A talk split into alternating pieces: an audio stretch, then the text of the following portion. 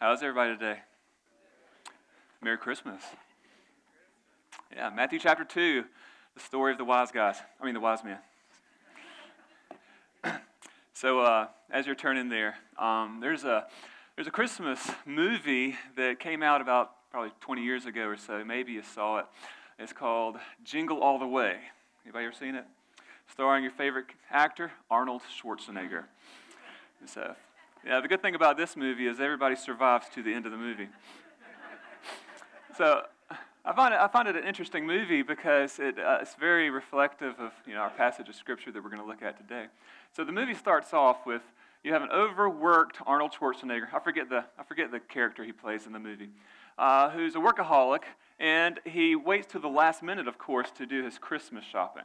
And so this particular year, as in most years, there is a toy of utmost value. Every child's got to get one, or you're not a cool kid. Um, and it is Turbo Man, superhero. And so he sets off, Arnold does, to find Turbo Man at the last minute. And so he goes to first store, can't find one, goes to another store, can't find one. So store after store after store. He's trying to find this toy of supreme value. And, he, and the movie is about all the hardships that he goes through trying to find this toy. And finally, he realizes, like, there's no toys in any stores. I can't find it. And so he hears on the radio, oh, this radio station has one, and they're going to give one away. And so he goes to the radio station to try to get this toy, and he kind of holds everybody hostage until he finds out they don't actually have the toy here. They're going to give it to us sometime later. He escapes narrowly and has no idea what to do. And so he's, maybe I'll steal the one from the neighbor's kid because I know the neighbor's kid's got one under the tree. And finally, in the process of trying to steal one, he gets a conscience and puts it back. And so, with no hope, no idea what to do, um, of course, the movie takes a great turn of events where, in the end, he goes to a parade. He actually by fluke, becomes Turbo Man. He gets mistaken and becomes Turbo Man and is awarded a toy, and he's able to give one to his son. And so his wife thinks that he's not a bum, his child thinks he's a hero, and everyone rejoices happily because the greatest toy on the planet is now under the Christmas tree. And so that's kind of reflective of our story today because, well, instead of a toy of a great value, we have a son born, who is King of the Jews. And he is Christ, our Messiah, the one, the person who is of greatest value. And we have the wise men who are seeking after him, going uh, to great ends, to great lengths to find him, to worship him, going through great hardships. And in the end, when they find him, there is great ecstasy when they have the chance to worship him. So let's take a second. Let's read through Matthew chapter 2. And then we'll pray and then jump into today's message. Matthew chapter 2, verses 1 through 12 read Now, after Jesus was born in Bethlehem of Judea, in the days of Herod the king, Magi from the east arrived in Jerusalem, saying, Where is he who has been born King of the Jews? For we saw his star in the east, and we've come to worship him. When Herod the king heard this, he was troubled, and all Jerusalem with him. Gathering together all the chief priests and the scribes of the people, he inquired of them where the Messiah was to be born. They said to him, In Bethlehem of Judea, for this is what has been written by the prophet. And you, Bethlehem, land of Judah, are by no means least among the, the leaders of Judah, for out of you shall come forth a ruler who will shepherd my people Israel. Then Herod secretly called the Magi and determined from them the exact time the star appeared. And he sent them to Bethlehem and said, Go and search carefully for the child. And when you have found him, report to me, so that I too may come and worship him. After hearing the king, they went their way, and the, star which they had seen in the east went on before them until it came and stood over the place where the child was. When they saw the star, they rejoiced exceedingly with great joy. After coming into the house, they saw the child with Mary his mother and fell to the ground and worshiped him. Then, opening their treasures, they presented to him gifts of gold, frankincense, and myrrh. And having been warned by God in a dream not to return to Herod, the Magi left for their own country by another way. Let's pray together. Father, we thank you so much for your word, that it teaches us that, that, God became flesh, that you came and dwelt among us, and you began your life as a little baby. And even as a baby, you were worthy of being sought after and being worshiped. Father, I pray that you will stir in our hearts to, to love you, to fear you, and to go hard after you, even when uh, the world opposes us, even when there's hostility that rises up against us, that we'll go hard after you because you are the one of supreme value, the one who's the only one who is worthy of our affections and our allegiance. I pray, Father, that even this morning as we read and as we listen, that you will stir in our hearts to know you. And I pray, Father, for those who are distant from you, that you will Draw them to yourself because, because you are better than the lives that you've given us. You're better than the things that we might chase after in this world. I pray, Father, we'll get a small taste of that today. We love you and we pray this in your name. So in this passage, we see there's, there's really three main groups of people that are here. Um, you've got the wise men, the magi. You've got, well, Herod, an individual. And then you have the, the religious leaders, the, uh, the scribes, and the, uh, the, uh, the, the chief priests. And so what we see here is that there is a particular way that each of these groups respond to realization that Christ has been born. So with the Magi, their response is to seek after him in order to worship him. You see, with Herod, his response is not that. Rather than worship, he seeks to, to bring his demise. So he responds with hostility.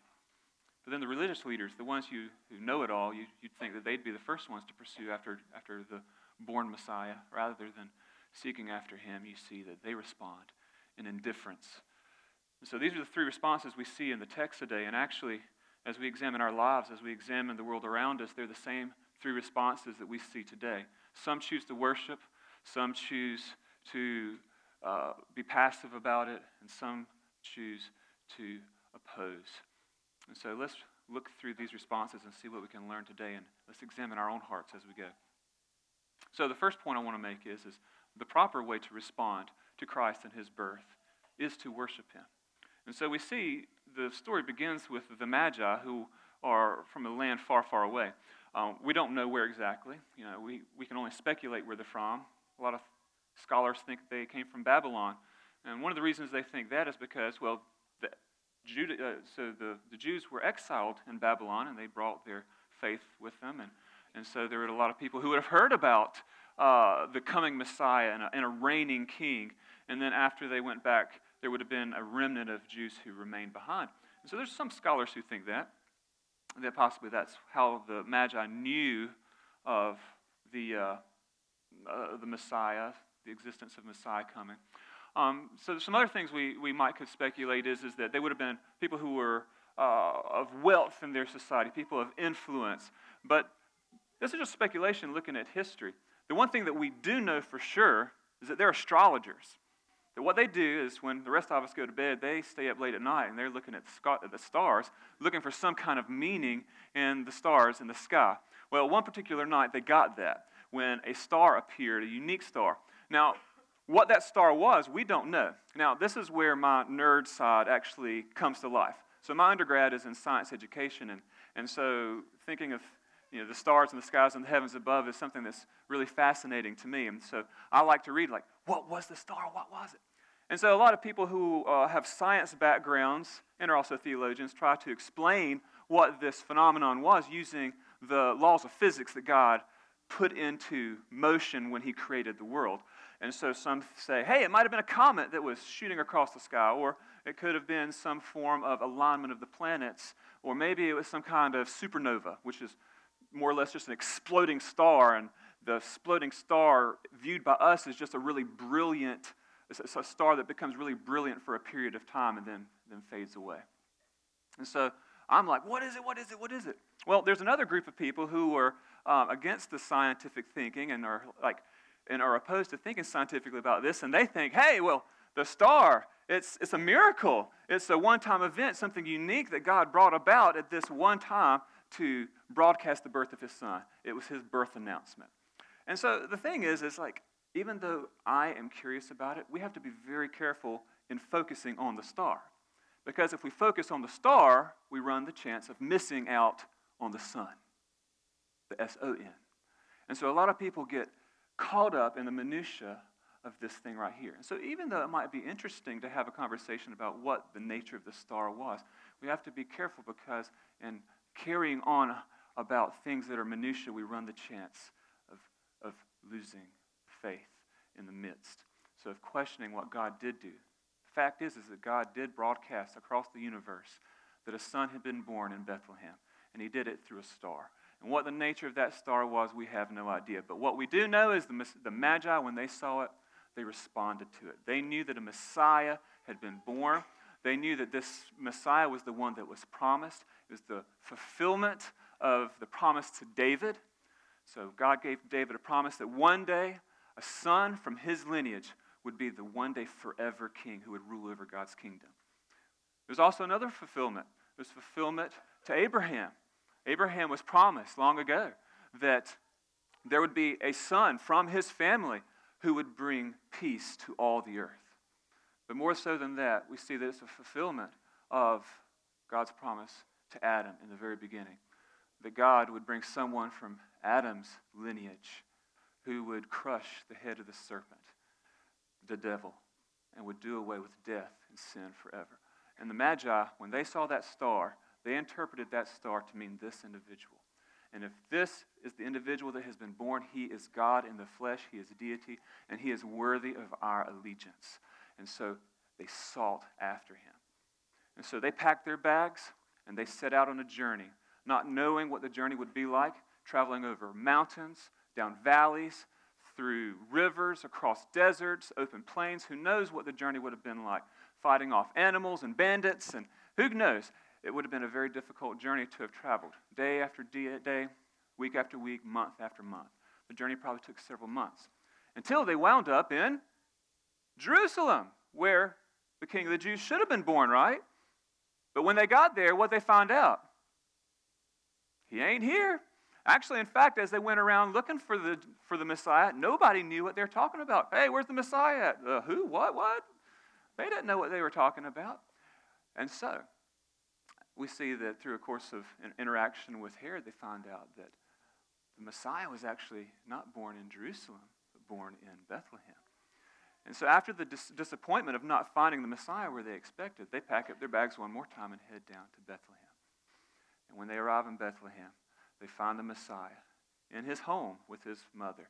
And what they do when they get there is they fall down on their faces, prostrate, and worship. The great thing about this image is, is that uh, sometimes with our bodies, we can act out what is happening in our hearts. We don't always lie down and prostrate in our worship. It's not room here today. But the thing is, is when we lie down, when they were lying down, what they were saying is that I am unworthy. There's nothing in me that is good. I am like this dirt that's here on the ground. But you, you are worthy. You are of great excellence. You are supreme. You are the one who's worthy of my affections and my allegiance, and we offer that to you. And that's what they were saying when they bowed down before Jesus. But that, they didn't stop there, they continued to worship. The next act of worship had to do with giving of gifts sacrificially. So the Bible's clear. They give three different gifts gold, frankincense, myrrh. These would have been things of extreme value in, this, in their culture. Not, we don't really use those things today, but in their culture, they would have been the greatest things that their land had to offer. And so they brought them to Jesus and laid it before his, feet, before his feet. It was a gift worthy of a king. Now, a lot of theologians like to think and ponder about what's the significance of these, of these gifts. And so there is some symbolism that we can see there. So, in giving gold, gold is the metal of kings. And it can symbolize the fact that Jesus was to be the king, or is the king of all kings. The frankincense was uh, an incense that was derived from, from plants, and it was used uh, as a um, burning in the temple to give off an aroma, symbolized prayer. So it was something that priests would have used. And so, in giving the frankincense, we see that it could be symbolic of the fact that Jesus is the great high priest. He is the one who intercedes for us. He is the one who laid down his life and goes before the Father day by day, saying, Father, don't give them what they deserve. Don't punish them. Punish me rather than them. And last, you see in the myrrh. Myrrh was something that was used, um, also a sweet smelling thing, but it was, also, it was used to, uh, to put on bodies of dead individuals before they went into the grave, like an embalming process. so when we see this, it's, it's also foreshadowing the fact that Christ was going to die and resurrect again.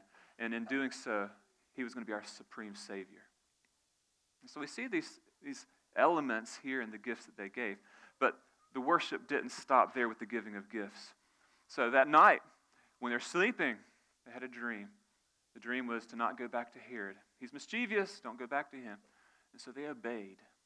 And they followed, uh, they went, by, went back home by another route. And so what we see here is the act of worship was not just falling down at the feet of Jesus. This whole journey that they went through was one giant act of worship. See, worship is something that we don't just do when we gather together in a place like this. It is the disposition of our heart as we go about each and every day through our daily tasks. So, if you want to think of worship, its very essence, the very core of worship is attributing worth to something, realizing that something is valuable, and pouring everything that we are into it. And that's exactly what the wise men did. They saw the star, they knew that the Messiah was born, he's worthy to go after. They went through great uh, troubles to travel because he was worthy. They had disappointment when they got to Jerusalem when they couldn't find the Messiah. He was still worthy to be pursued after. They get to Jesus and they worship at his feet because he is worthy. And then they give him gifts because Jesus is better than gifts. They gave up their greatest possessions to have Jesus. And then they obeyed in the end in order to ultimately to preserve their life, their lives and the life of the Messiah. They obeyed because he is worthy. And like us, the same is true for us.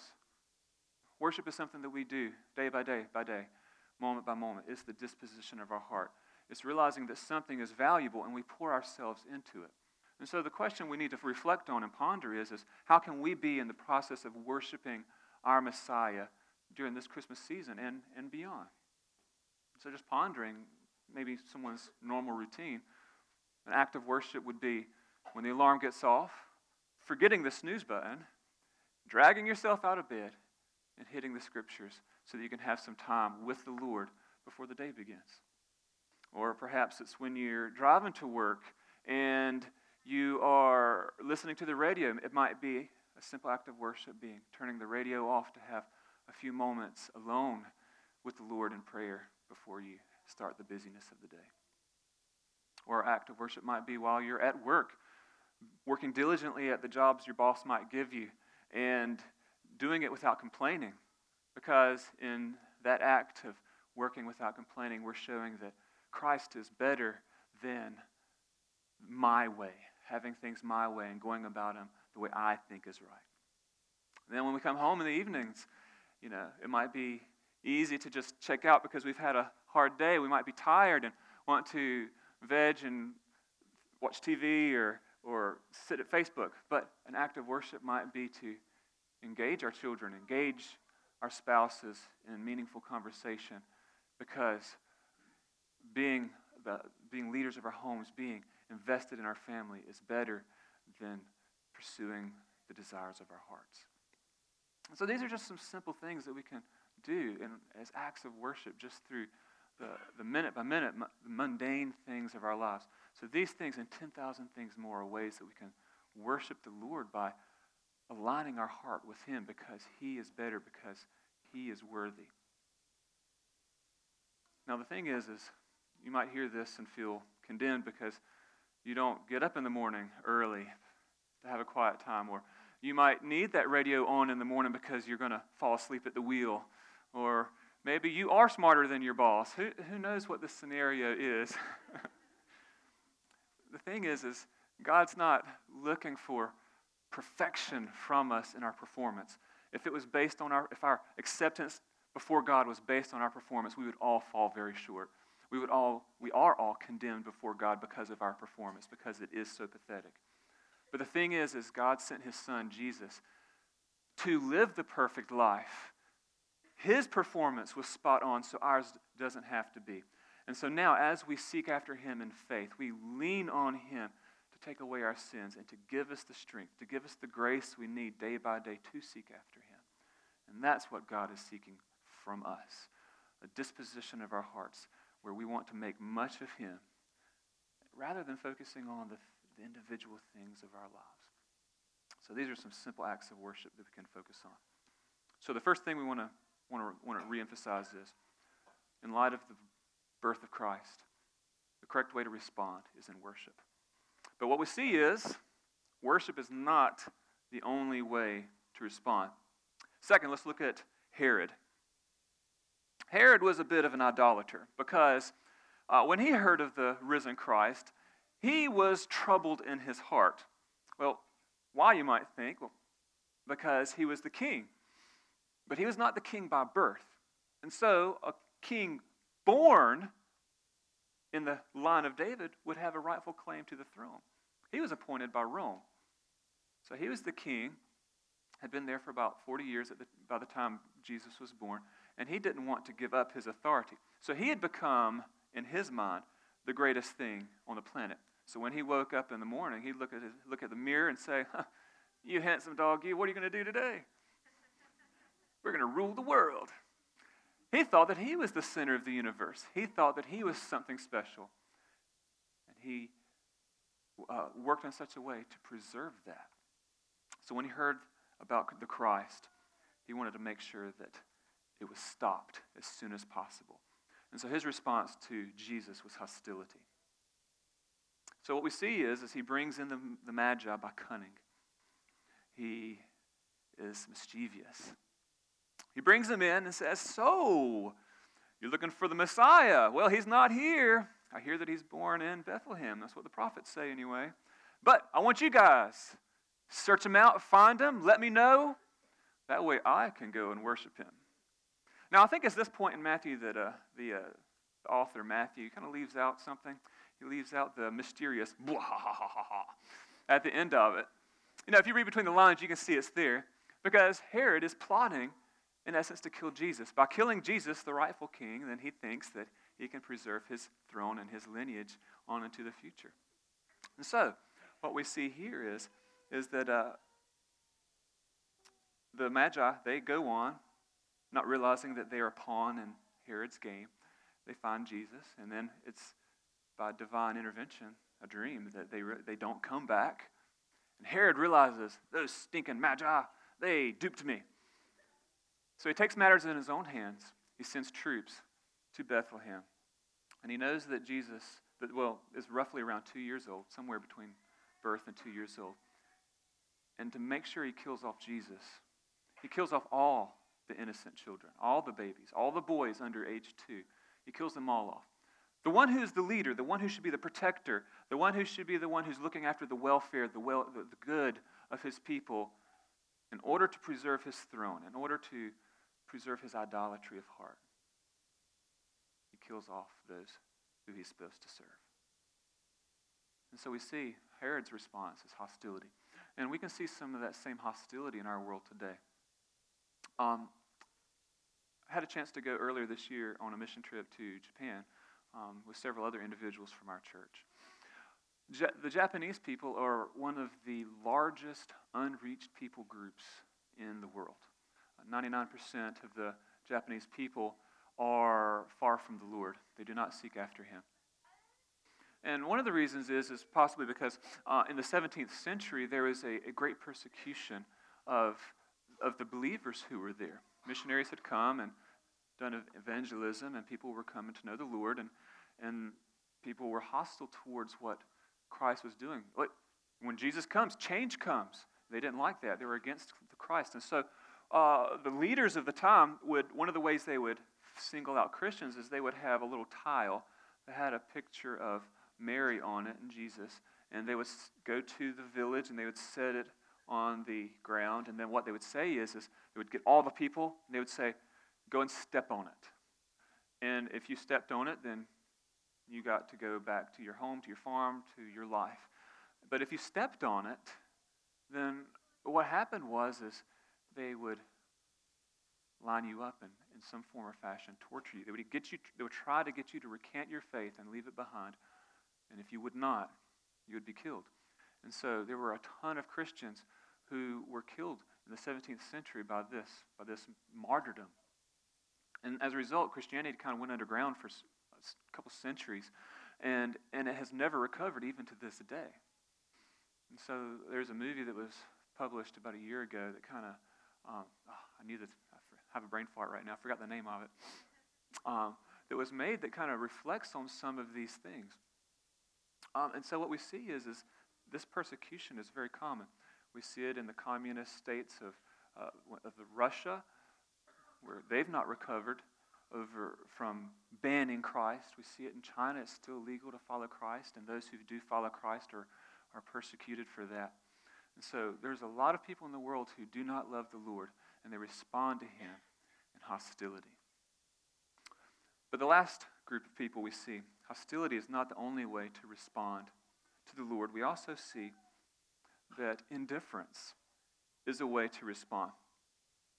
So when Herod heard that the Magi were coming, or had come, they were looking for the Messiah, so he gathers together the religious leaders there in Jerusalem and says, So, what's the deal about this Messiah? Where is the Messiah to be born? And instantly they respond, Oh, well, well he's going to be born in Bethlehem because the prophet says so. And then they quote scripture from, from Micah chapter 5. And you, Bethlehem, land of Judah, are by no means least among the leaders of Judah, for out of you will come a ruler who will shepherd my people Israel. And so, just like a kid in school class who's dying to raise his hand to say, Look at me, I know the answer. Look at me, I know the answer. They told the answer. But that was where their heart was. That's all the joy that they had. They didn't joy in the fact that, that there was a Messiah being born five miles down the road. They focused more on the question being asked and answering it. In my opinion, they stopped a little short reading the scripture. If you keep reading a little bit further, just the next line in Micah chapter 5, verse 2, it goes on and it says, talk, not just talking about the where the Messiah is to be born, but who the Messiah is. It says his going forths are from long ago, from days of eternity. So, this passage right here is reflecting on the one that is born is God Himself. He is the one from long ago whose, whose origins are from eternity. They missed that part. The ones who should know the Lord and be excited about the fact that He has come, that He has been born, are very indifferent about the fact that He has been born. Just five miles down the road is the distance between Jerusalem and Bethlehem, and they're indifferent about it. This, this part of the story is what really, I guess, makes my heart struggle a little bit because, you know, I've been raised in a Christian tradition my entire life. I, I started attending church nine months before I was born. and I've been hearing stories of the Lord, and there is a danger of familiarity that you're so familiar with something that you don't grasp or think about the significance of it. I think uh, a little bit of social media kind of plagues us in that because um, you can Facebook stalk somebody and never really know them. You can get on Facebook and I can see uh, what somebody's had for breakfast. I can see where they went on their vacation. I can see every update about their children. I can know the ins and outs of your life. But if I was to sit down with that individual, I would have no clue who they are as a person. I think social media kind of does that for us. And I think being, being raised in a church tradition, we have the same danger of, of, of that familiarity where we know the scriptures, but we don't allow it to trickle from our heads down into our hearts and change us from the inside out and to grow affections within us where we pursue and long after the Lord. That's the danger we run into our culture, on the other hand, has a slightly different um, indifference. Our, our culture's indifference is, is that of kind of a tolerance. You might talk to someone about the Lord and say, hey, this, this truth, Jesus died on the cross to save you from your sins. Place your faith in him because he is worthy of your worship, he's worthy of your allegiance. And they say by, they, they respond by saying, Well, that's good for you, but not for me. And so we see that a lot in our culture. People become indifferent. And it's even more prevalent around this time at Christmas. So I'm very thankful for how my parents did Christmas because it helps us to combat this indifference. So the world around us paints a picture that Christmas is about let's give, give gifts, let's get the things we want, spend time with families, have some time off from work, and the list goes on and on and on. In America, it's very commercialized what Christmas is. And so my parents tried to paint a different picture of what Christmas is. So Christmas morning would roll around, and me and my two brothers would be chomping at the bits. We, we, we were ready to go and open presents. And of course, mom and dad, all they want to do is sleep in. And so we're banging on the door. Come on, get up. Come on, get up. Finally, they sleepily roll out of bed. Dad's like, Well, who's ready for breakfast? we don't want breakfast, we want presents. So finally, we get to the Christmas tree. We're ready to hand out presents to everybody. And dad's like, Wait just a minute. Children, we must read the Christmas story. And so we would get out our Bibles and we would start with the angel Gabriel coming to Mary, prophesying that he, she's going to have a child. And then we jump from there to the birth, where they travel to Bethlehem, where the shepherds find out. They come and worship, and the, and the angels. And then we'd read about the, the Magi coming. Now, if we were on the naughty list that particular year, Dad would drag it on out. He'd go to the Old Testament. Let's read the Old Testament passages about how Jesus has fulfilled all these things. No, just kidding about that one. no, but the thing is, is my parents were very good about pausing and showing us that the way the world sees Christmas is not what Christmas is. And they would take just five minutes before we would open our gifts to say, This is what Christmas is. Christmas is not about you. It's not about you opening presents and getting the things you want. It's not about you indulging in the season. It's about a Savior who's Christ the Lord, who was born to save you from your sins. God came in the flesh. That's, that's something weighty for us to ponder and think about. Emmanuel. My parents did a good job of that. And now, me, my two brothers, we do the exact same thing to our kids now. Sorry, kids. so, what we see is one way to respond is indifference. indifference is also the most dangerous way to respond. Because in indifference, when, you're, when you have the disposition of, well, maybe Christ is valuable, maybe it's not, maybe it's for you, not for me. When you have that kind of mentality, the very next stop is to turn towards hostility. Because those who are indifferent don't stay there. They end up opposing the thing, they end up going against Christ. So I don't know where you are. If your heart's already filled with hostility towards Christ, you want to live life on your own, do your own thing. I pray God will soften your hearts towards Him. Maybe you're indifferent. I want to caution you don't be indifferent about Jesus. When He says, I am God, and He calls you to Himself, don't ignore that. He's calling you to know Him because the next stop, if you ignore that, is to be hostile towards Him. A couple passages I want to read. For the religious leaders, Jesus reflects on this in John chapter 5. They were content just knowing the scriptures, not letting, letting them trickle into their hearts. John 5, 39 and 40, it says, he's, talking to the Pharisees. You search the scriptures because you think that in the scriptures you have eternal life. But it is these scriptures that testify about me. And you're unwilling to come to me so that you might have life. John 9, verse 39. And Jesus said, It's for judgment that I came into the world, so that those who do not see, so that they may see, and so that those who do see may become blind. It's interesting. The indifference of the Pharisees turned into hostility. Because when Jesus grew up, was calling men to himself to follow after him. these, these same Pharisees and religious leaders at the birth of Christ were those who grew up to be those who opposed him, or they raised the sons who did oppose Jesus in his life. And Jesus said to them, when he became a man, when he grew up, You think that you find life in the scriptures, but I am life. I am the author of life. Seek after me. I am the one who is the conclusion. And so that's where we are today. How are we going to respond to the fact that Christ has been born? Christ was born to set men free from their sin. How do we choose to respond? Do we choose to worship him like the Magi did? Seek after him with all of our heart against all odds? Or do we respond in indifference? Ah, it's not for me. Or do we respond in hostility? Okay, let's pray together.